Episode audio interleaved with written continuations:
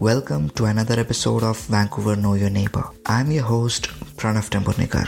Today, I have with me Seth Bunev. At the age of 17, he completely isolated himself from the technology for four years, and that has helped him fill some gaps in how the internet impacts our brain. We talked about the importance of our mental awareness, how to observe our patterns of digital use, and in what ways can we take control over it. His current book, Screenfarers Nurturing Deliberate Action in a Digital World, gives, especially to the kids and youth, practical exercises to analyze the effects of internet on their lives. So just lay back and listen in as we dive into those topics.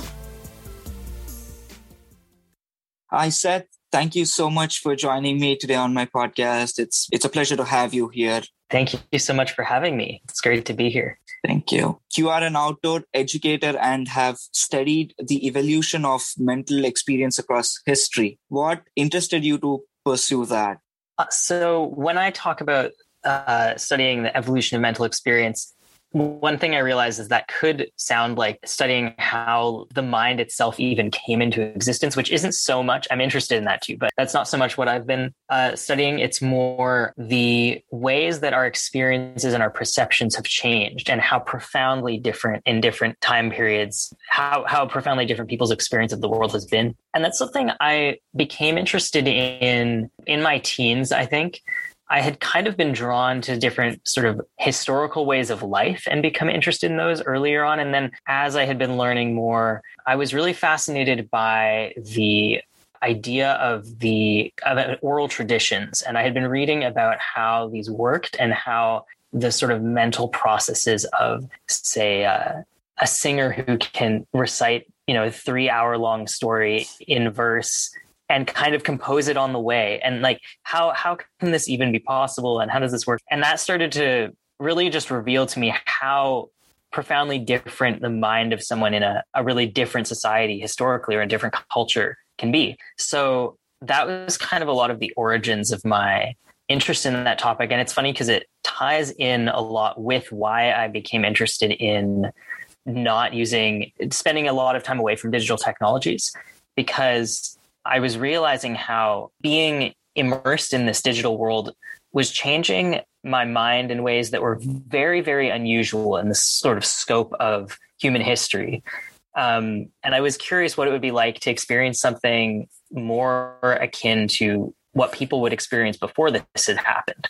Both of those kind of were a bit interwoven with each other so that learning about the evolution that kind of made you think or want to be in that state where they were when there was no technology kind of does that is that how yeah just to be felt? able to understand mm-hmm. you know mm-hmm. can i step outside of this mind that i have that's been really shaped by these uh, access to the internet mm. essentially how important do you think it is that we are aware of our mental being I think it's really important at this time specifically because the, there are so many forces in the world, so many institutions and companies in the world that, for one thing, have very detailed knowledge of human psychology, and for another thing, are very, very intentionally trying to reshape human psychology for purposes that are not necessarily beneficial to people at all it's very similar to the fast food industry where you have all of these companies figuring out, you know, what are the ingredients that will hook people on things? What are the ingredients that will keep them coming back? It doesn't matter if it's good for their health or um, good for the environment or it's in any way you know beyond there being some restrictions on how unhealthy it can be the the purpose is you know how do we sell more bags of chips? How do we sell more sugary candy? And so a very similar thing has happened with the digital world and these different websites and social media platforms and video games. They've very carefully taken everything they know and and they have better studies than than scientists and people who you know are in academia. They those people can't afford to have 700,000 test subjects in their studies. Mm. facebook can though. And they don't have to you know they're not constrained by all the things academics are constrained by. They can kind of test way more different things. So yeah you have this situation where you have a drive to make profit through reshaping other people's minds. And that's kind of we can't say that's necessarily completely new. I mean, there's been advertising for hundreds of years. Yes. But the degree that the degree that it's become invasive in our lives, the degree that this medium has become the only way we can interact with other people in many cases or you know the the place where we are working the place where we are being entertained the place we're socializing that makes it very different i think from anything that's happened before. So i think right now it specifically is very important to kind of be aware of our own minds and how they're how they work and how they're altered. Because if we're not aware of it then we're just kind of going to be subject to to falling into these different traps laid for us. Yes. And and what and that sounds really negative. And so i should i should clarify that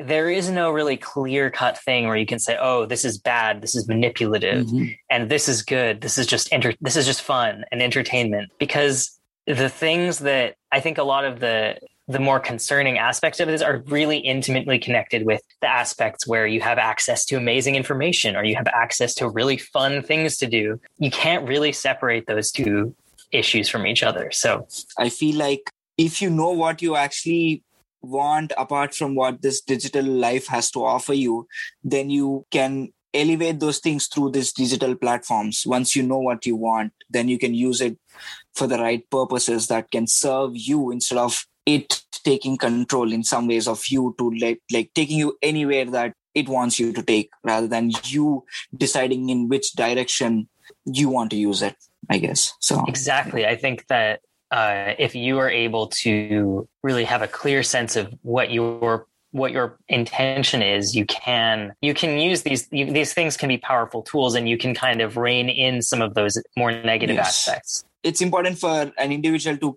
feel that way and come out of it in on their own instead of someone forcing things on them so how would you say or some of the ways in which youth or any of us can observe these patterns of digital use in being able to see for ourselves that it's taking away our time and like to understand its bad effects of overuse.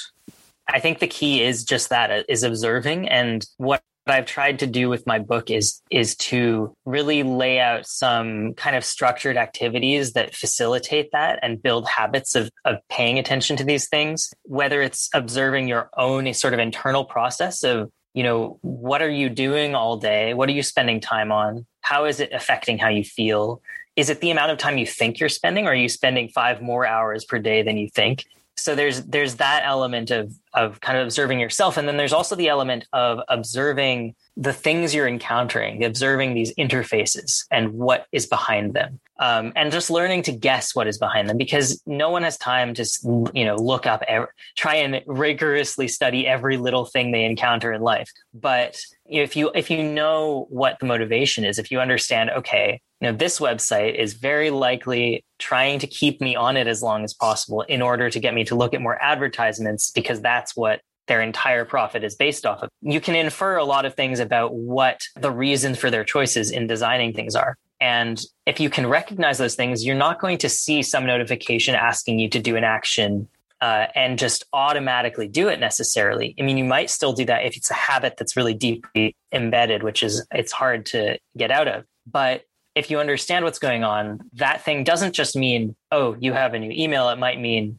okay, you know, this thing is trying to get you to, you know, go and take some other action for its own benefit. Do you want to do it? Maybe it's worth it. Maybe you do want to check that notification right now, but maybe you want to wait five minutes and practice not uh, immediately doing things when you're prompted to, or maybe you just completely want to ignore it, or you, maybe you want to change your settings so that that never shows up in the first place and doesn't distract you. It's and I think it, exactly like you're, were saying, it's important not to be prescriptive and say you should do this, you shouldn't do this, because what people want is different and what people people are all in different situations yes. they may need to use these things for work they may need to use them uh, to communicate with family members there's all kinds of different situations but having that awareness of what is underlying them and what's happening inside you in order to sort of decide what the trade-offs and pros and cons are i think is really crucial yeah that's true so on those lines what kind of a digital detox if any would you suggest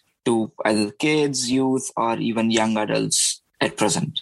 Well, yes. One of the benefits of taking time away from digital technologies is that if you if you're using the internet, if you're using a phone, you have lots of habits of responding to all of these different prompts and using them in specific ways and going from one activity to another, maybe from your homework to procrastination or whatever it may be. If you want to change those habits and you take enough time away from those things, it is much, much easier to come back and create a different pattern and create a different habit. When I was beginning to use uh, digital technologies again after years away from them, I was very specific about what I was using them for. You know, I would say, okay, I am going to apply to a job and that I'm going to use email to do that. And I didn't then suddenly get derailed into some rabbit hole because I would just had one thing I was doing, or I would type up uh, an essay I had written. And if you are very particular and you kind of establish these uh, sort of mental barriers between the activities you really specifically want to do and the ones that are trying to clamor for your attention, then that can be really helpful. And that's one of the benefits of being able to spend time away from digital technology. So that what that would look like is would be different for different people because I mean, I was a very extreme case. I made a lot of sacrifices in what I could do in my life in order to mm-hmm take that much time away you know it's you can't really have a job. You can't really you know if i if i wasn't frequently in places where i could interact with people in person i mean most a lot of uh, when i was in high school that wouldn't have been an option for example. I mean i would i had to get facebook in order to have friends because that was how they communicated. So yeah I, I don't have a specific recommendation but that would be the benefits that I see. And I guess mm-hmm. the other thing I would say is that another way of having more kind of control over uh, how you're shaped by digital technology and also being able to kind of distance some of the the habits that come with it from the rest of your life is having really particular times that you use it and particular times that you do not use it or places kind of either way you know you could mm-hmm. say i only will use my computer at this desk and that will help you kind of contain the habits associated with it to that place. Or you could say there are two hours every day that I will not use any phone or computer and everything will be turned off, depending on what, again, uh, your specific situation is. Yeah. that's true. That's actually true. These these are some of the things that I practice because I wanted myself to not be so much uh, indulged with the social media, just the internet as such. So I can already see, I've, like now that I'm talking to you, I want to apply more of that. I just want to completely probably stay away for like whole days, except for a few hours in the morning because I'm away from my family, so I need to connect with them. So apart from that, I can I can totally see that because I for myself have seen that when I not now, but from a very long time, said few times where okay, I'm not going to look at my phone. This is not important for me, and I see then that there is no need for it because I fill not not for the sake of filling, but then I find something to do productive and when which I actually want to do rather than just being because it just takes my time away is what I felt when I when I left that I didn't have the need for it. I didn't have the need to just go because I know I just put it completely away, not anywhere closer to my you know surrounding area. So that that restricts me even if I wanted to at times like oh I have to get up and go and get it. So no, so that's why purposefully I would throw it away like far away so that I I will not do that. And then that just kind of, yeah, pushes, pushes you down to like not, you know, don't want to use it because you know what else you can do. And you, then you figure out what are the other things that you could actually do, you know, about by staying away from that. So that was helpful for me. Yeah, I actually. I agree. I mean, it's interesting. I had this similar experience that uh, for me, I really didn't want to be using those things when I had made that decision, and uh, it wasn't like I was kind of craving them at some points. And also, yeah, I think that thing of of having other things you want to do and knowing knowing what other options there are in life is so important. And one thing that's really tricky, especially I think for young people right now, is that part of the strategy of kind of really and, and this isn't entirely ex- intentional necessarily. It's just what happens when we have something new and we replace other things with it. Yes. Part of what's happening is so many important things in life are now happening through digital technologies. And for a lot of young people, social media it's not it's not like go uh, go spend time with your friends uh, and get off your computer, the computer is the way that they're spending time with their friends. And there might not even be an option to do that without the computer. And so we have, in some ways, created some traps for ourselves with that. And it can be to the point where the the other things are again then tied back and associated with digital technologies, which is not necessarily a terrible thing in and of itself, but I think the degree that that's happened is not really ideal. You have also studied how brain is impacted by social media and psychology behind the design of digital platform. Can you share some of the important or useful points from that?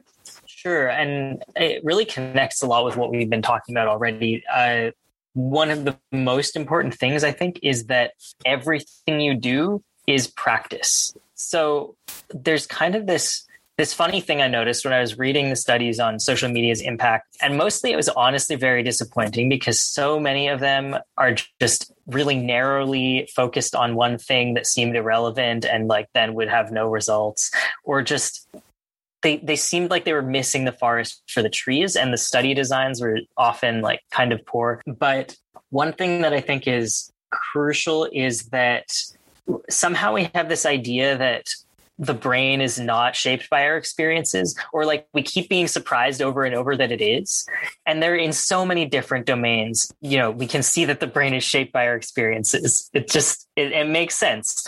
I mean there's one of one of the first really rigorous studies on this for uh, video games was showing how over six weeks playing, I think World of Warcraft, the subjects of the test had a the portion of their brain that helps with self control shrank significantly in six weeks, and that sound like there's something funny which happens where that sounds really bizarre and you're like what? Your brain parts of your brain can shrink from just doing something? It's not like a physical impact. How could that happen? And yet that's just I mean, the parts of your brain that you use grow more, and yeah. parts you don't use they decline, and that's just.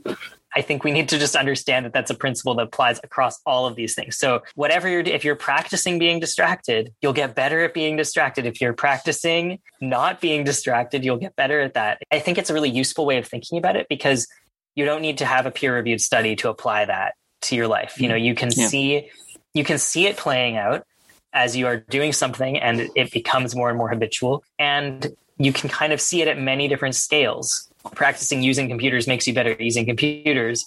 Practicing scrolling through cat videos like very specifically will kind of make you you know more and more drawn to doing that potentially. So i think that's one of the really core things. And then another really core thing is that are all all of these issues are embedded in a social environment. And my book and my work so far has really focused a lot on the things individuals can do to change their habits and to kind of create barriers to habits they don't want. But what i what i'm kind of leaning towards focusing on next is this element of how groups of people can collectively decide they're going to change things. Because as an individual if you are fighting what everything around everything that's happening around you in order to kind of keep yourself you know create the habits you want but everyone mm. around you is constantly undermining them and you're picking up habits from other people which is hard to avoid then you know you're just constantly struggling. But it is not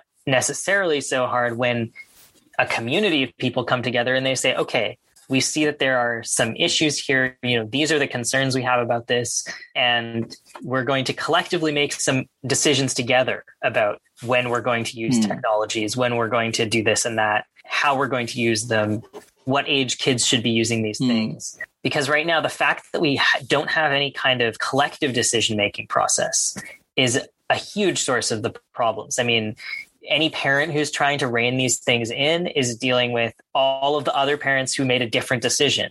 And yeah. they maybe don't even have an avenue to communicate about that. And not to mention schools who are making different decisions. And i've heard from from speaking to people who are working on trying to bring kind of a more thoughtful approach to integrating technologies in schools and whether it's beneficial or what I've I've heard is that there are a lot of a lot of parents are really overwhelmed with how schools are assigning homework online and stuff when they're trying to kind of moderate the screen time at home and then that makes it more messy and would like schools to do something. And then lots of school administrators are like oh we might offend parents if we take any stand on this and there's just not the communication to realize they're basically on the same page already and finally, your book, Screenfarers Nurturing Deliberate Action in a Digital World. Can you take us through the process of, of creating it? Sure. What can the audience kind of expect out of that book? Yeah. I wanted to combine two elements. I wanted to really take in the big picture of why we are in this situation in the first place and the sort of philosophical implications because this isn't just about being more productive. This isn't just about not getting distracted. It's about what we are doing with our lives, why we are here, why we want what we want to be doing with our lives. It's about our relationships to other people. It's about empathy. It's about so many big things. It's about democracy. I mean, what is democracy if you're giving people what they want, but what they want is decided by big tech? That's not democracy anymore. So there's so many big things, and I wanted to capture that, but at the same time, I didn't want to, this to be some like philosophical tome uh, or academic, you know, inaccessible thing. The whole purpose I want is to be very practical. So I've kind of interwoven these kind of contextual and philosophical elements with exercises that I've tried to think out in a way that you could do them with pretty much any age. I've made them I've tried to make them playful and and in ways that perhaps would be suited to younger kids, but you could easily remove those things if you wanted it for older kids. It's harder to put them back in, I think, so that's why I left it like that. And I've tried to make it in a way that any teacher who wanted to integrate these types of practices into any subject could take these and just regardless of how much time they do or do not have add something to what they're doing, whether it's for one hour in the year or whether it's a weekly thing, you know, whatever actually fits in. So I've tried to make that as easy as possible. And on the on the other hand, also make it useful for parents who would like to kind of use these things in uh, for themselves, for their kids. So I've tried to combine practical and philosophical and also frameworks for understanding how these things are happening and what's going on that are that are made to for the purpose of giving people helping people have more kind of self-control in this process rather than for the purpose of essentially taking away their self-control which is what the, the there are these models of, of thinking about designing interfaces that essentially in their they're just kind of mass scale effect. Their purpose is to encourage people to have less ability to do what they want. So i tried to kind of take those and then say, okay, how can we adapt this for our purpose? What's missing that's crucial here? Uh, so that's what you can find in my book. That's wonderful, actually. That is that is very interesting, and that is of a particular interest to me as well. To I have been able to do that on myself, but it is interesting to see how through the exercises that you said, and which is important, you're not just giving them ideas, but giving them practical exercises that they can do for themselves, like not force like just see for themselves how it works on them and how they can do it is very crucial and important. That is how that because that gives their own ideas about things and how they can do and how they see it. It's not someone else's ideas but their own ideas how they feel about it and how uh, how it is having an impact on them and what do they want for themselves and like things like that. Those exercises i think they're very important and i'm uh, i'm actually very excited to read the book. It's interesting. I think it's going to be uh, for people who want to Im- include this in their curriculum, especially for kids and for parents who who think alike or they want something like this for themselves or even for the kids. It's very it's it's a good way to begin. This integrates into their routine, and that's important and that's wonderful thing. Thank you. Really hope it can be helpful to people, and that was really my my goal with writing it. Thank you so much, Seth, for joining me today. A lot of great ideas and a lot of great initiatives. I am glad that we could connect and discuss all of this. Thank you so much. Thank you for having me, Pranav. It's been a great conversation.